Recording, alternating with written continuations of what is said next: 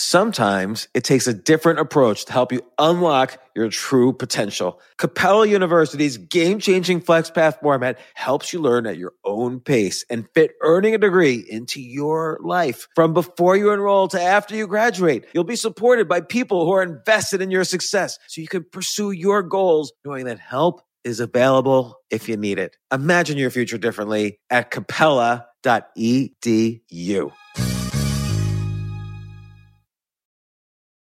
Want the same expert advice you get from the pros in the store while shopping online at discounttire.com? Meet Treadwell, your personal online tire guide that matches you with the perfect tire for your vehicle. Get your best match in one minute or less with Treadwell by Discount Tire. This isn't your average business podcast, and he's not your average host. This is the James Altucher Show on the Choose Yourself Network. Today on the James Altucher Show. Our problem is that we, the people, have been systematically misled and mistreated. Why is it legal that there is a third party commerce, which is to say company to company, in our most personal, most private data? Why is it legal for credit card processors to sell our transaction data to anybody who wants to buy Yeah, it? why is that legal? I didn't even think it was legal. Why is it legal for banks to sell financial data? By the way, is that legal? Yeah, of course it is. Like I'm saying, I don't even know, right? And I talk to people like you all the time. I don't know. Ev- no, ev- it's, trust me, there are lots of people who buy your credit card data. Why is it legal for your cellular company to sell location data in any form? Why is it legal for anybody online to sell your history? Like, like again, I'm asking the question sincerely. Do they do that? Like, They're playing a much bigger game. You really want to look at Google, Facebook, Microsoft, Amazon, Verizon, and there's lots of wannabes who want to get in, but those guys are all actually playing in it in a big way today.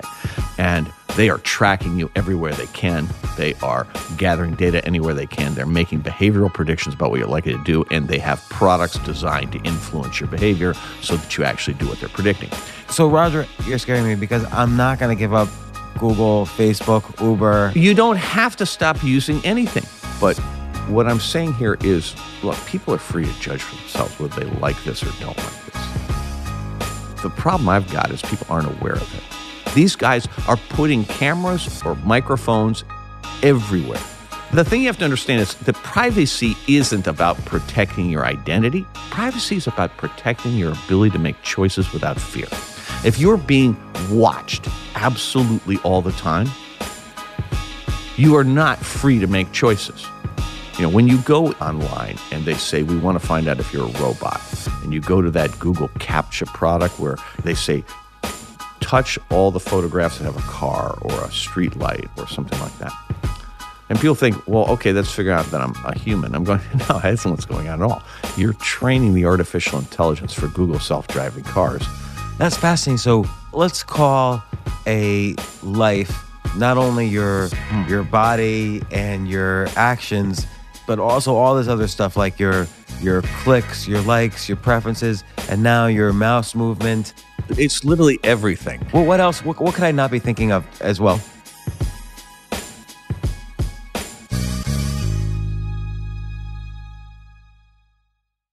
Thanks again, Roger McNamee. Coming back for part two.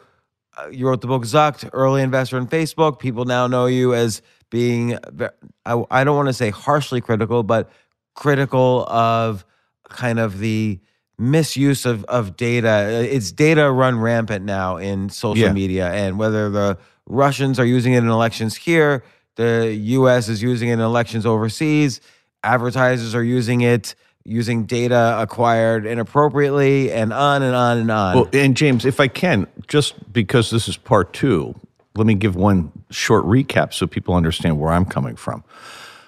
You know, I spent 35 years being a true believer in technology, and I still believe technology can make the world a lot better place. And, and just to, to, to, to summarize that, again, you were an early investor in Facebook. What were some of the other companies you were an early investor in? Well, in? I mean, I began really before the foresight. personal computer industry. So, I mean, I got to be there from the early days of, of you know, companies like like Compaq and Lotus and Microsoft, et cetera, right? Adobe was one I was particularly well associated with, and Autodesk, going the distant past, you know, Oracle and, and Dell during their revivals, and uh, you know Cisco, and uh, you know then you go into the the early days of the internet, it was Netscape and and and Google and uh, Amazon and. Uh, uh, so you've been you've been there, done it. I've been around for a long time, and my investors have have you know, again, this isn't for me. I, I managed other people's money, right? And so it it it worked out great for me. But the key beneficiaries were, you know, the the pensions and things like that of people who who were invested in my funds. So what stopped me in this whole thing was I saw things in the 2016 election. I saw things during the course of, of 2016 that were around civil rights of people using Facebook's advertising tools to harm innocent people. That really slowed me down. I went to Mark Zuckerberg and Sheryl Sandberg with my concerns. That's how this whole thing started. Over the last two years, it's morphed a lot. My I've really dug into it, and what I realize now is that I had missed a fundamental shift in the business model and culture of Silicon Valley I was at the tail end of my career. I was retiring. I was, you know, not as engaged. And the signals were there. And I really, I confess, you know, I, I just, I missed some things I wish I'd seen a lot earlier. But now that I see it, I think it's my job to go out there and make people aware. And it's really about this notion that, that Google had an insight that computer technology was essentially unlimited and you could go out and gather all the data that existed in the world and put it through machine learning and artificial intelligence and find signal in it that would allow you to be very economically successful. And it began with the search engine where you know they would gather data from the users in order to improve the search engine. But what they discovered is they were gathering so much more data than they needed to improve the search engine. They went to see did it have any value in other uses. And what they discovered was it could be used to predict human behavior, not necessarily for the person from whom they gathered the data, but about whole populations. And, they do that for the purpose of they go to the, you know, they're competing against other forms of advertising like television, billboards, radio. So they want to target better. They want right. to get, use that data so to target they, better. When they start out, they just have a search engine. They go, well, wait a minute, that's just purchase intent. Let's find out who these people are. So they create Gmail. And with Gmail, they create this insane thing where they go, we're just going to look at the content of every message and gather more data from that. So people basically said, I'm going to have this thing that's public to Google and not only going to know my identity, they're going to know exactly what I'm thinking. The behavioral prediction value of being able to read people's email was, you know, it was pretty much 100% targeting. And, and to be fair, it's not like they know everything about Roger McNamee and and sell Roger McNamee's information to the highest bidder, they put you in a demographic group. That's right, and they that, they no, sell that group. They put you into a monster bucket, right, and then look for patterns. Like you're sort of anonymous to the uh, well, advertiser. Yeah, not not always. Okay, that's the problem. And and but then they add maps, right, and they know where you are. So now they know what your purchase intent was. They know who you are and what you're thinking because your email. They know where you are. And suddenly they have the most valuable data set for human prediction ever made. And and not the, only that, Facebook knows all your likes, your preferences. Well, so fa- so Google has all this before Facebook's even found it, right? Yeah. And then Facebook's gets started, and Facebook hires Sheryl Sandberg. You know, I helped introduce her there and make that happen. And so there's cross pollination, pollination, and off they go. And so that uh, the beginning of it was just better ad products. Then they have the great insight that wow, they could use filter bubbles by you know to sort of fine tune and nudge what people believe. And they could use recommendation engines to tell people what to enjoy or buy. To make the behavioral predictions generated by all that data come true more often. So, in a sense, make them much more valuable by making them self fulfilling. So, that was the phase two. And that's the phase we've been in the last few years, right? And so, you know, if we think about the effect in the elections, if we think about uh, just how people spend money, you know, filter bubbles and and recommendation engines have had a profound effect on all of that. And again, the notion here is not that these are bad people. The notion is that they're really, really smart people, and nobody's ever said, "Hey, wait a minute." There might be a civil rights problem here. Right, because there's good intentions. Like if I buy a book on Amazon and Amazon says, "Hey, if you like this book, you might like these four books." It's better for me personally if they recommend books I really might like as opposed to random books. That that's true if what they're trying to do is to actually no when it's Amazon that works pretty well. There are many other cases of recommendation engines that whose intent is not so honest. Right, like so if I like this Facebook group with with people of these opinions, you might like joining these Facebook groups which might be a little more insidious. Exactly. That that's where it's a gray area. Well, well, and and also I would say playlists and things like that are, um, you know, there's much more behavioral modification going on than people recognize, and so th- the way to think about this is that that Google then complements all this with Street View, which is those cars that go up and down the streets. And they suddenly are basically taking possession of public places and saying, we're going to turn all these things into marketable data. And we're going to just go up and down your street. We're not going to ask your permission. We're just going to do it and then challenge you to, to say no. And nobody said no, so then they start doing it from the sky. And then they do Google Glass, so they're in your face. And people did say no to that. But then you get things like Pokemon Go, which is basically Google Glass, but using your phone instead. And all this is about digitizing all public spaces and private spaces. And the private spaces are from things like Amazon Alexa and Google Home, where they're now listening in your bedroom or in your office and in lots of places where, honest to God, why we would let a computer listening in in all those places is not obvious to me. Do, do you have Alexa in your home? I do not. I had an Alexa for, I bought one on the first day, put it in, plugged it in, and within an hour, an ad came on TV because it's the very first day you could buy them, but I pre ordered it. And the ad goes, Hey, Alexa, my Alexa turns on. And I went, Oh my God, this is awful. And I unplugged it and took it out and never plugged it in again. And twice on my tour, I've been in podcasts where somebody had an Alexa in the room and I got to this part of the thing and just said the word Alexa, and Alexa comes on saying, I don't know what you're asking. And proving the point, right? It is listening all the time. Can, can I ask you this? And this this is this is like yesterday. Uh, I was in a bookstore. I bought a book by Kurt Vonnegut. Later that night, I go on YouTube. I swear to God, I have never searched for Kurt Vonnegut on YouTube. Up came my usual YouTube videos of things I'm interested in and so on. But right in the middle of that, there was a video of a Kurt Vonnegut commencement speech. Yeah. Do you think barcode data is now being thrown right into Google? Definitely. No, so they go out and systematically buy all your credit card transaction data. So whether that has the granularity to produce that, I don't know. They go out and buy all your location data from your cell phone company. They buy any data on health or wellness from apps that are not governed by HIPAA. They buy any data set they can get. And they tr- trade for some, they buy some. And it's not just Google, Facebook does the same thing. And, you know, Google's got this thing called Sidewalk now, where they're going in and trying to essentially privatize cities or portions of cities.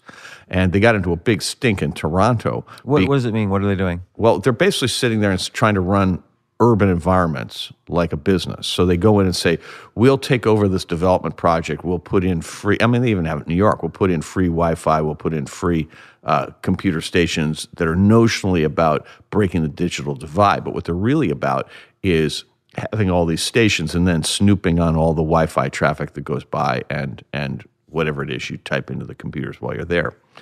And with Sidewalk, it's it's more about they're going to do a development project in a city in Toronto. They were going to take a piece of uh, of waterfront area and and develop it.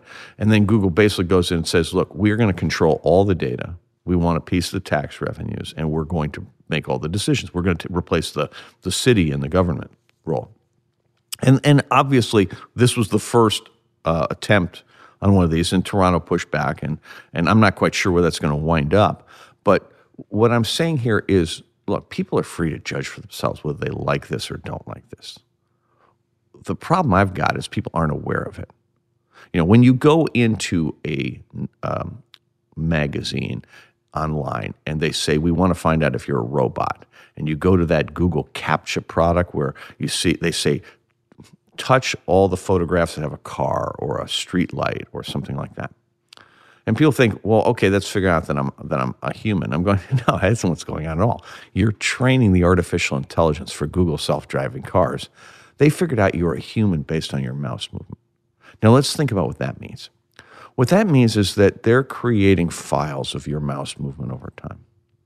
And let's roll forward. We've gotten a little bit older. Suddenly our mouse movement's getting a little slower. See, it's getting a little shaky. And let's just say on day one, your first Parkinson's symptom. Who's likely to know that first? You or the person who's tracking your mouse movements? Hmm. The person tracking your mouse movements, is the answer. And here's the problem they're under no legal obligation to tell you, and they're not governed by the health information rules called HIPAA. So they're also not required to keep it private. They're currently able to sell to the highest bidder. In the United States, I would suggest that highest bidder is most likely to be your insurance company, which is most likely to either get rid of your coverage or raise your rates. That's fascinating. So I never even thought about uh, my mouse movements being part of my. Let, let, let, let's call a life, you know, not only your your body and your actions, but but also all this other stuff like your your your clicks, your likes, your preferences, and now your mouse movement, the way you set your It's, temperature. it's your literally house. everything, okay? And and Well, what else? What, what could I not be thinking of as well? Like Well- like mouse movements, I never thought of. Well, the other thing you don't think about is you do a transaction, right? You don't think about what are the hundred things you do before it and the hundred things you do after. That's almost certainly how they got your Kurt Vonnegut, right? That you know you hit a bunch of things that that gave an indicator that you're interested in Kurt Vonnegut, and you you, did you don't associate it with online, right? You know, because it occurred somewhere else in some other Right. context. But they're they're tracking you no matter where you go. Okay, and so you know if if there was any touch to Kurt Vonnegut. I mean, they may just have gotten lucky. Because remember, you're only going to notice it in a rare set of circumstances. They may be trying that on you 50 times with other true. with other novelists, and that you just it, and they were wrong, right? You know, they may have gone Thomas Pynchon on you, and you go, nah, not not for me. You know, read that stuff when I was younger, but not anymore. And I mean, they're no by not no means perfect, but the, the the the observation I would make is they've taken great pains, especially Google, to pretend as though they're doing something else. They know there's something deeply creepy about what they're doing, and they know there's something that that if we really had a public conversation, they might not win. And my job here is to make sure we have the public conversation. So I look at this and say, to people, look, you can agree with me, you can disagree with me. That's fine. But let's have a conversation because there is massive political power we're talking about here. That these businesses, because of the nature of what they do, have massive political power. They weren't elected and they're not accountable. And here's what the issue is. If you think about this as, uh, you know, a marketplace, traditionally, sellers knew relatively little about us and we knew relatively little about the seller's economics. The result was you would have a fair negotiation between the two sides where each side would stick to its strengths and you'd find, you know, you'd either get to a price or you wouldn't. Now you've got the situation of an information asymmetry where the sellers have perfect information and they've isolated the buyers in their own Truman show so that there's no market power on the buyer side at all. And and not only that, there's no analysis of the selling technique. So let's just take your example.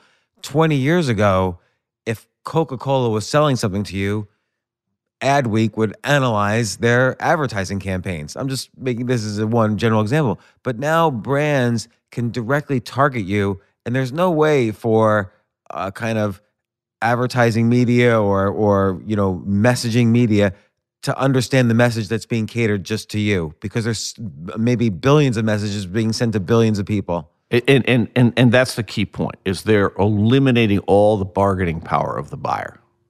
So they're taking essentially all the risk and they're price optimizing everything. So you're in that situation where Google can scan Gmail messages. And let's just say that today they're looking, and I don't know if they're doing this anymore, but I think this has always been possible that you've just gotten a, an email that a family member has died and you need to be in LA tomorrow night. And you don't live in New York, you live in, let's say you live in Syracuse. So you've got relatively few options coming out of airlines and times. And who's Google going to sell that information to? They're going to sell it to the airlines. Right. And the airlines are going to be able to, do, to price discriminate based on the fact that they know there's this really narrow window. So if they know you're you when you come in, the prices you're going to see may well be different than would be if you were anonymous. So I have a question because you're you're you've been deeply involved in in capitalism and building up the the, the technological Yeah, revolution. this is not capitalism. No, no, but but what I what I'm I'm going to segue into is, you know, wouldn't um the the the gentler hand move in at this point and say, okay, an airline could be hostile and buy this data to price discriminate and charge higher prices. So I'm going to create a competitive product that's going to find these people and offer great deals because I'm going to compete with the more hostile old Yeah. school airlines. That- so that- won't capitalism kind of come in place and be That would be true if Google and Facebook didn't control access to all the customers. See, the, I, the, the, I was always under the impression that you just described, right? And again, I've been at this 35 years, so I was at the tail end of my career. I wish I'd been paying more attention. And my notion was if these guys ever misbehaved with the data, somebody would come in. The problem is they now control the audience for everything. And that gives them massive market power. They started with media, right? They started with journalism in particular, but they're rolling into all these other media types. I mean, you can see the impact of of Amazon in particular relative to to various media that aren't journalism, so books and movies and all of that. Uh, then now you can see them going after automobiles, right? And the car companies all think they're going to get in on this game, that they're going to become data gatherers and they're going to have all this power. But what they're really going to be is like an appliance that just gathers data for Google and, and Amazon, right? And you can see that they might go to energy and then banking, right? I mean, they, they have the data advantage, right? I mean, Wall Street's got all these really smart mathematicians, but you think they're going to be able to compete with Google on data? I sure So, don't. so you're basically saying they're gonna know us so much better than we know ourselves, and they're gonna be able to mine this no, data. I, I think I think no, I think they're going to be able to control the information you have. It's not about them knowing us better. It's that they're going to be able to determine what you know because they control so much information flow. This, by the way, this is precisely what the robber barons did at the beginning of the 20th century. The, the, the, they're following the same playbook, which is the robber barons came in, and there were two things in the environment that had never been like commoditized or monetized. One of them was land, which you know basically white people took from the Native Americans and then passed from parents to children. And then you had work, which had historically been bartered for goods. And they turned that into real estate and labor.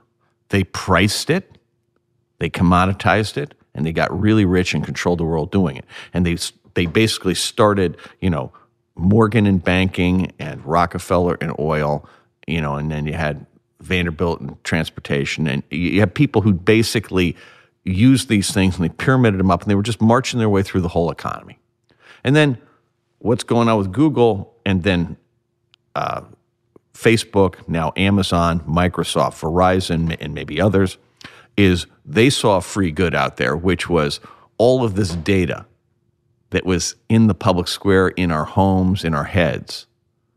And they said, we can get control of that and we can profit from it by offering these seductive and convenient services that give us not only access to the data, but more importantly, the ability to manipulate people's attention and then over time to modify their behavior. So, so there, there's pros and cons, right? So, self-driving cars, you know, pick me up, take me to work. I can work along the way. My productivity increases, and so on. So, there's a pro. Hey, the issue the issue isn't self-driving cars. The issue is the business model behind them. I- I okay, the issue isn't search. It's not social. It's that it's this invasive surveillance-driven business model. Right. So that's that's the cons. So they're offering all these services that we think improve our lives. So we'll say, sure, I'll take a self-driving car. Sure, I'll use a search engine.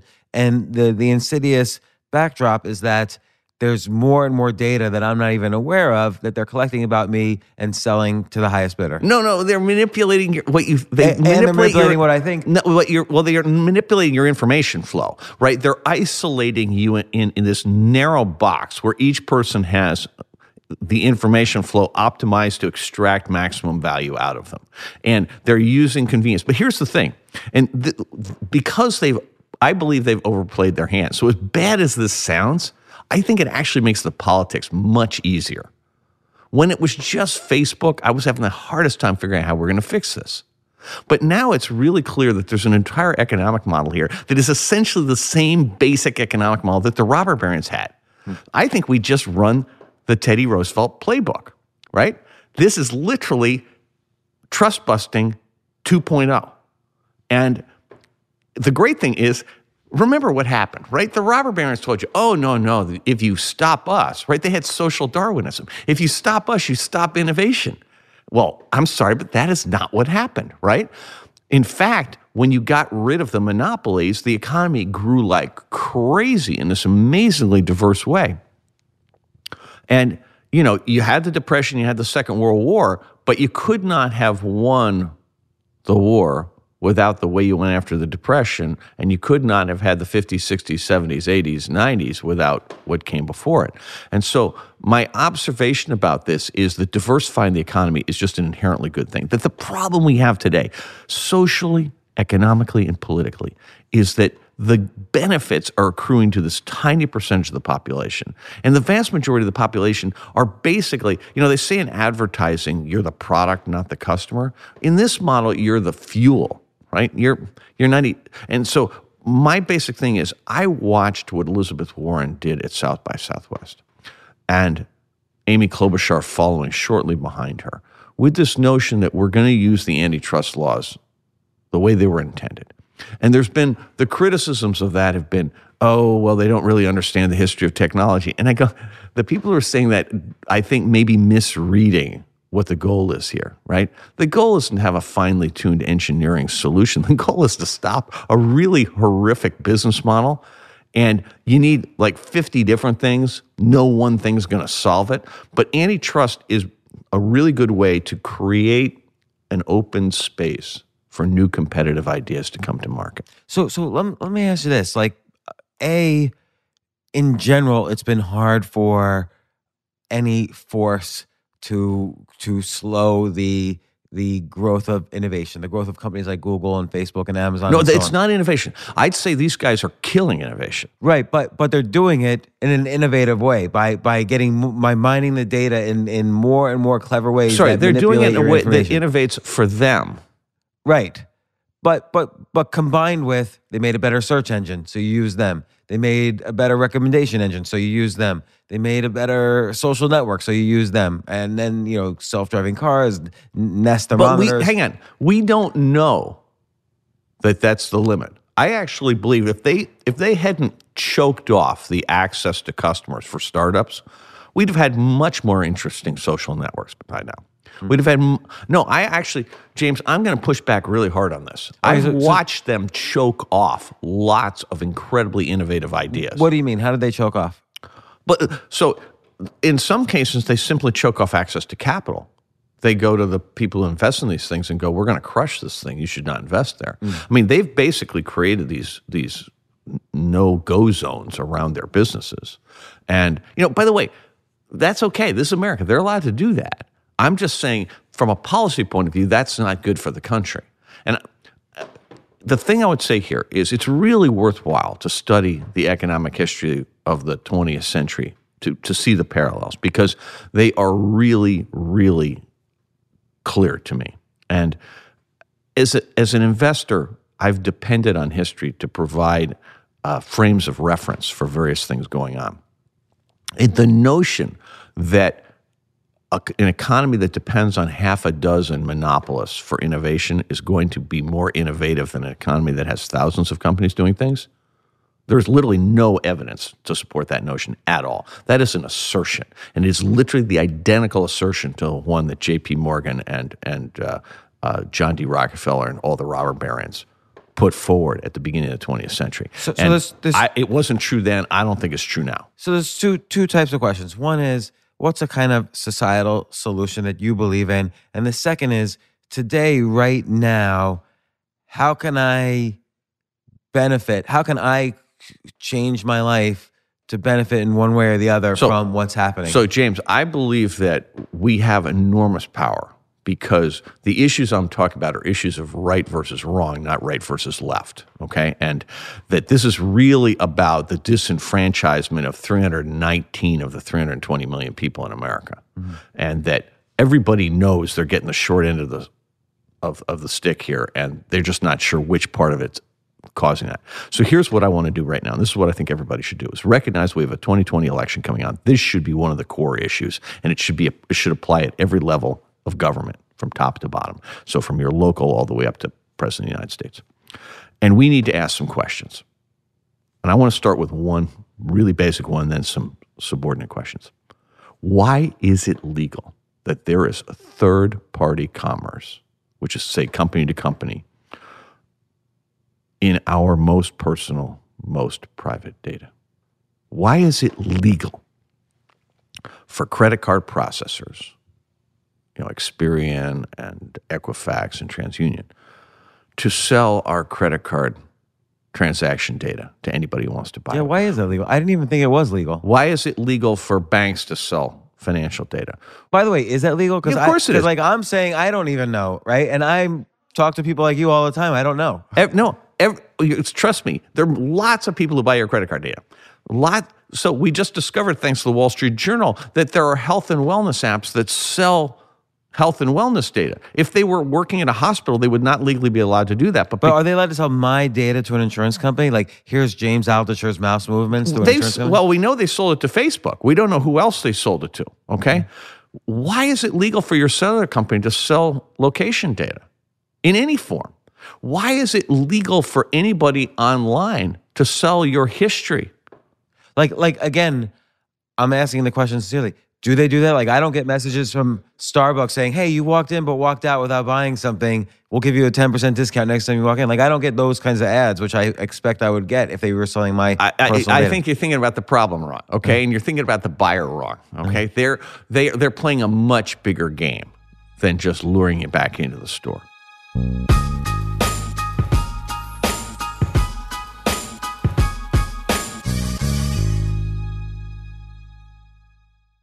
Yes, it's totally true. Airbnb has changed my life. If anything, they have made my life so much better. Like I used to live in Airbnbs. I, I lived in over 100 or 200 different Airbnbs over a three year period. And I loved it. I love, I became a really good guest of Airbnbs and I got to know lots of hosts. So when I initially owned a house, I, of course, the first thing I thought was, I'm going to turn my house into an Airbnb because I travel a lot. So why leave my house unused when I can make a side income by letting others Airbnb my house or come to stay in my house as guests and having my own Airbnb or, or being a host for Airbnb has allowed me to do just that. And I've met other hosts. I've actually spoken at Airbnb's host conference. I think it was in 2017 I met so many just nice hosts. It's a great community. And I love, you know, turning my own home into an Airbnb. Like I'm traveling to Austin next month. My home's going to be an Airbnb while I'm away, and I'll stay in an Airbnb. I'd rather stay in like a three story house Airbnb than in one tiny hotel room in, in the middle of Austin during South by Southwest. So listen, while you're away, your home could be an Airbnb. Many people host on Airbnb, but there are people who are just letting their house sit empty, who've never thought about it or didn't realize their space could be an Airbnb. Hosting can easily fit into your lifestyle and is a great way to earn some extra money. So if you have a home, but you're not always at home, then you have an Airbnb. Your home might be worth more than you think. Find out how much at airbnb.com slash host.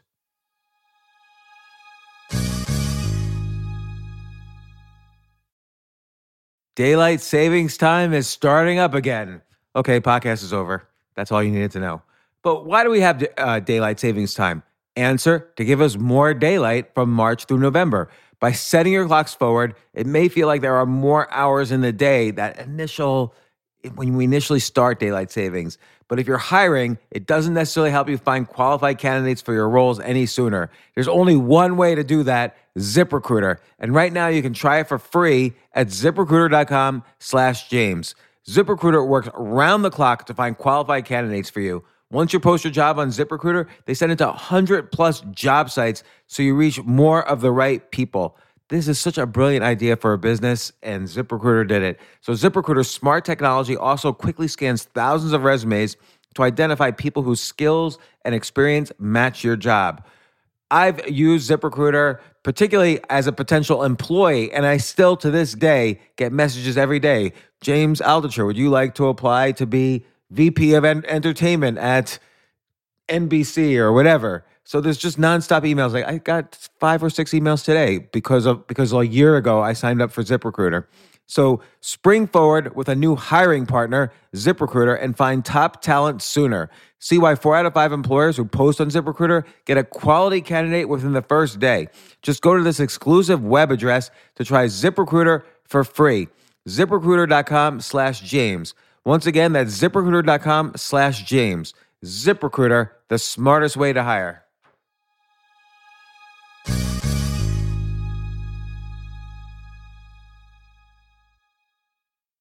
Hey, listen, men's health is important. Men act all cocky and like they don't need anything. But the reality is, as you get older, there's some things you need. And it often feels like we're too busy to take care of our health problems. Like, I'd rather do anything than go to the doctor or the dentist or the pharmacy or whatever. But now you don't have to waste your time if you use HIMS. HIMS, H I M S, HIMS is changing men's healthcare by providing simple and convenient access to science backed treatments for erectile dysfunction, hair loss, weight loss, and more. The entire process is 100% online, so you get a new routine of improving your overall health faster. Jay, you listening to all this? Yes, I definitely gonna use him from now Not on. that you need it. You're you're young and healthy. James, I'm 35. You, you're getting there. You might you might need it. Who knows? But if prescribed, your medication ships directly to you for free and in discreet packaging. No insurance is needed. You can manage your plan on the HIMS app, track progress, and learn more about your conditions and how to treat them from leading medical experts. Start your free online visit today at hims.com slash James. Could you imagine that? There's a whole section just with my name on it. Hims.com slash James. That's how I how much I am representative of the kind of person who needs. That's H-I-M-S dot com slash James for your personalized treatment options. Hims.com slash James. Prescriptions require an online consultation with a healthcare provider who will determine if appropriate. Restrictions apply. See hims.com slash James for details and important safety information. Subscription required. Price varies based on product and subscription plan.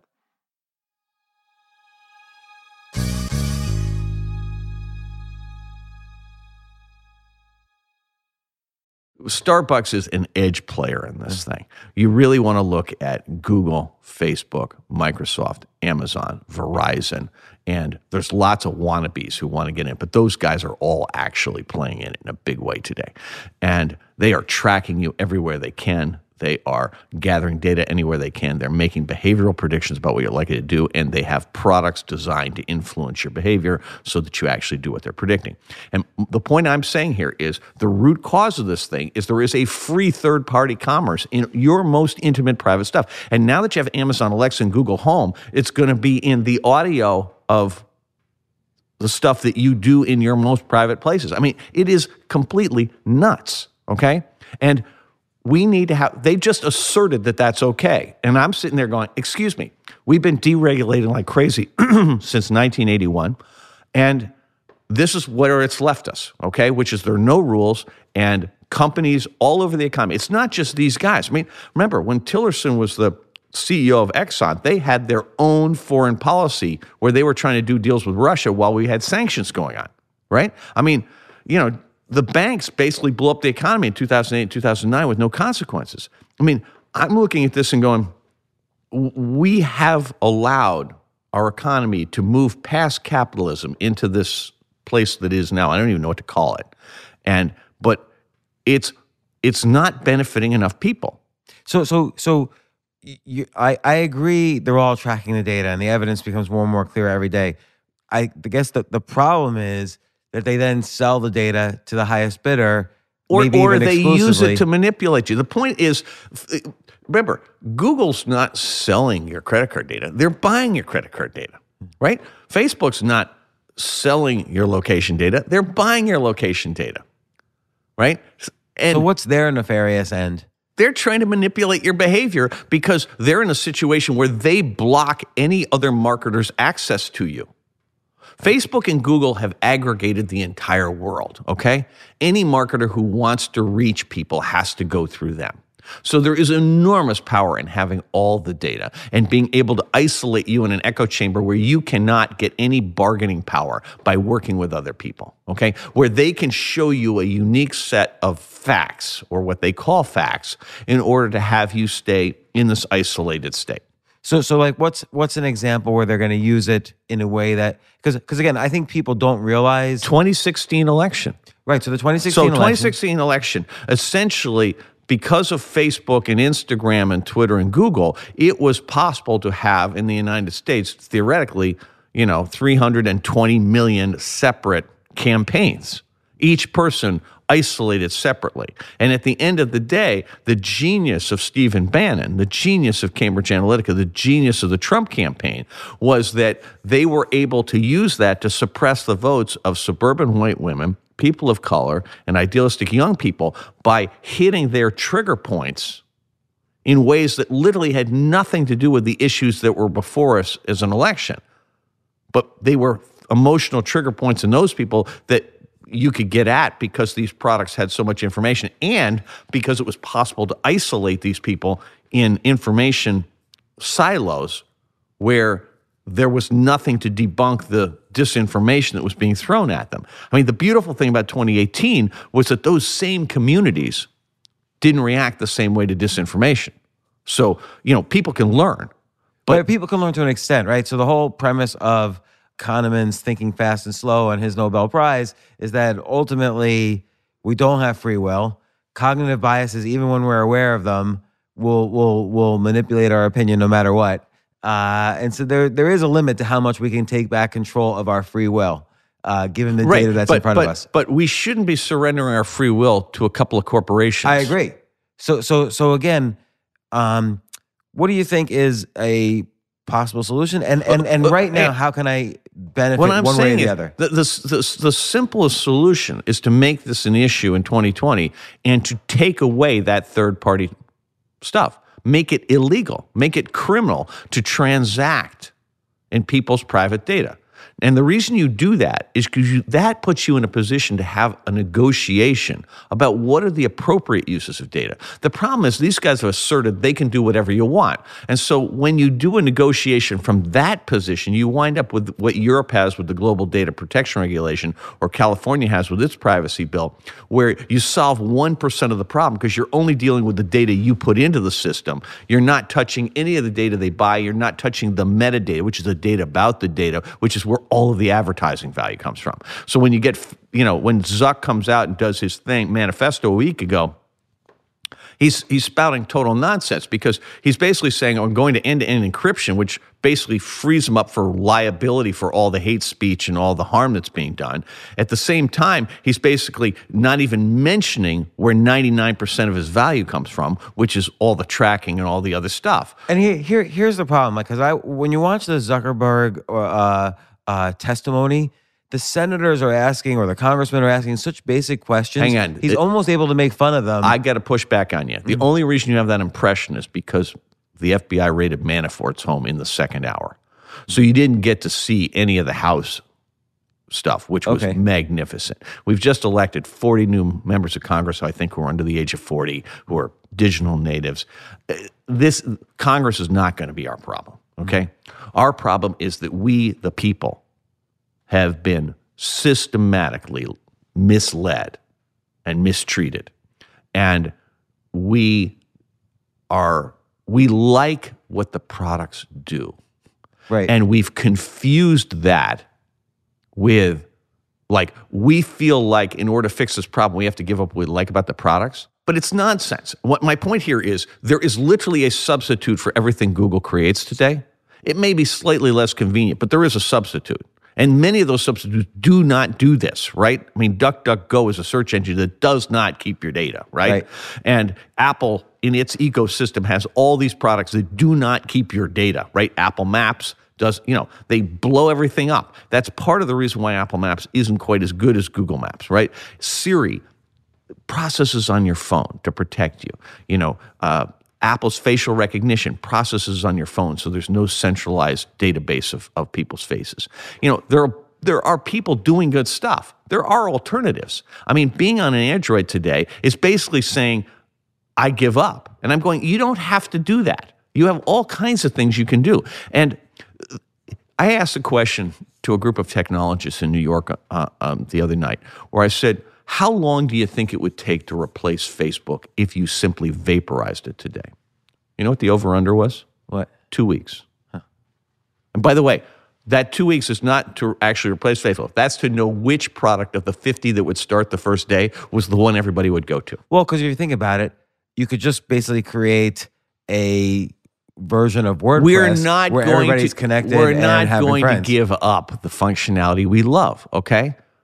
This is not going to make your life worse. It's going to make it a million times better. Do not be afraid to take back your rights. So, what should someone do today to to take control? And you need and, to get to understand a little bit more. You, well, so the simple things. I mean, I wrote Zucked to give you the um, the the tools to take care of yourself. But you blew my mind with the mouse movements. Yeah. Like the fact that there probably is a hundred pieces of data I'm giving for free that I have no clue of that could actually change the except direction it, of my it- life. it's, it's except it's hundreds of thousands of pieces of data. Yeah. Okay.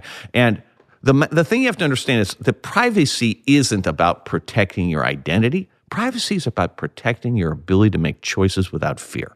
If you're being watched absolutely all the time, you are not free to make choices. And that's what's wrong. These guys are putting cameras or microphones everywhere.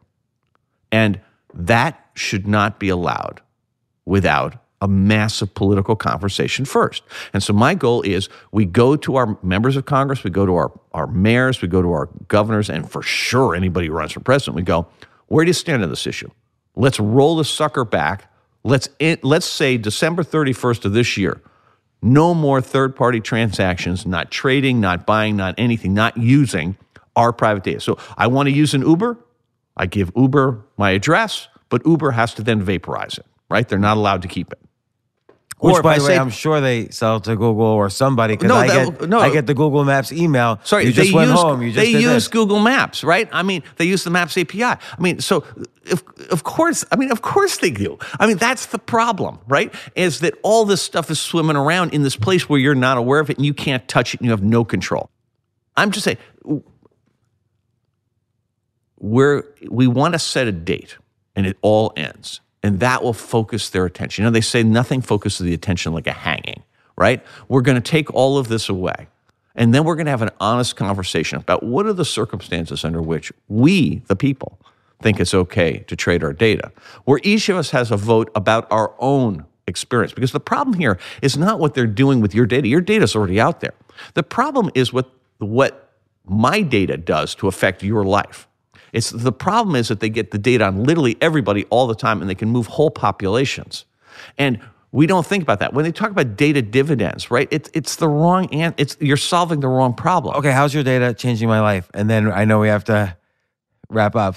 I'm saying that it that it allows them. So if I buy a car, okay, and I have done 200 steps before I buy the car, 10 of them are obviously about buying a car, but it turns out there's predictive behavior in all of the stuff that's going on before. Or like I might have bought a baby stroller before I started looking by buying a car. they they they buy they buy, they gather all that data they look for the patterns and then they start looking for people who start down a similar path Yeah. and then they start to manipulate them and they manipulate you not just to buy a car but to buy the car that is most valuable for them to sell if they catch you early enough they're going to get you into mercedes instead of into a prius So is Mercedes doing interested in that, or is no, no, Google no. interested Google's in interested in it, and then they sell it to Mercedes. I mean, Mercedes wants to wants their cut of the action. that? Because Google knows Mercedes is the highest bidder. Right. So And so they're going to sell to whoever the highest bidder So, so Roger, a you're, you're. I'll tell you why you're scaring me because I'm not going to give up Google, Facebook, Uber, Alexa, these things do make my life better. And I know I'm giving away all my data. I'm not going to stop using my credit card, even though they sell it straight to you Google. don't have to stop using anything. We need to use our political power, okay? What I'm saying to you is use your voice. You have a podcast. right. You have people who listen to you. Help them understand that you are not only not powerless in this, there are at least 319 million of us in the United States of America who, if we act in our collective self interest, will be able to keep all the things we like and eliminate the stuff we do not like. Th- these companies will still be profitable without doing what they're doing. By doing what they're doing, they're the most com- powerful companies on earth. They're the most profitable companies on earth. And my basic point is Mark Zuckerberg and Larry and Sergey at Google are one good night's sleep away from the epiphany that fixes this. And the epiphany is this that they can do more good for the world by reforming the business model and culture of their companies than they can ever do with a foundation. So, what's the first thing Larry Page should do tomorrow? I, if I were he, I mean, if I wanted to do it, I would vaporize the data banks. I would, I would, you know, I would, uh, you know, just commit myself to having a bunch of individualized services with ad targeting that's appropriate to each individual, and get out of the behavioral prediction business and get out of the behavioral manipulation. But that's business. part of the ad targeting. Ad It is. mixed with behavioral mod, uh, So modification. that's right. And you're going to have to find a balance. My point is that's a political negotiation. Okay. Right. And to be clear, I do not expect them to make this move voluntarily. Right. I mean, we've been trying for a few years. Have you thought about taking political office somehow? I can't imagine that anybody would vote for me. Why? My, my job look is at who they're my, for. My job is to be an activist and to make people aware. Okay, and I'm out there doing that. And you know, it. it I mean, it's funny thing. What would I run for? I'm represented by one of the greatest members of Congress, Anna Eshoo. Right? I mean, I do not. You know, I. I you know, I'm obviously not qualified to run for anything. So. This should be maybe like a secretary of privacy in the well, cabinet. Uh, you know, God bless. Right? All right, Roger, you're you're breaking my heart again because we're gonna have to do a part three at some point. You know, I'm okay with that. And James, I love Keep these coming back. conversations. And the thing is, everybody should understand we really do have the power here. I mean, the way you're framing the thing is not the right way to look at it. We're not going to have to give up the apps we like. That's not uh, what I'm talking about. What I'm talking about is we need to go in and use political power against a political problem. So my the, the the the cheapness of these products though is subsidized is subsidized by the data and and the money they're making on Hang that. on. Look at their profit margins, dude. Let's say we take their profit margins down by 90%. Do you think they're going to stop doing this? No. The history of humanity is that's not how it works, okay? And they are the most profitable companies in history. And we just need to make them less profitable and more responsible. All right, well, Roger, when are you coming back into town? I don't know, but you'll be the first to hear. Excellent. Thank you so much, Roger. Back to me again. I I honestly have a hundred more questions, but I'm glad we we learned more today than last time as well. And if you want to read the book, it's called Zucked Waking Up to the Facebook Catastrophe, available anywhere. And But you are expanding it so much further now too. We, Yeah, we talked no, no, but but but the book is meant to be a starting point. Yeah. right. There's an amazing book by Shoshana Zuboff at the Harvard Business School called "The Age of Surveillance Capitalism."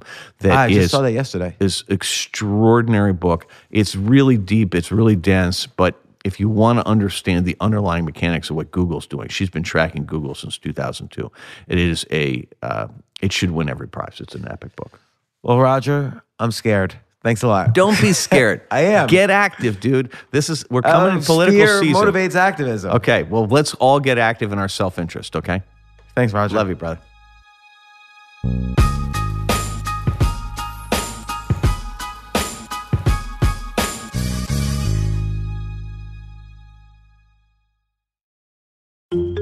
A moment you realize you're ready for what's next in your career.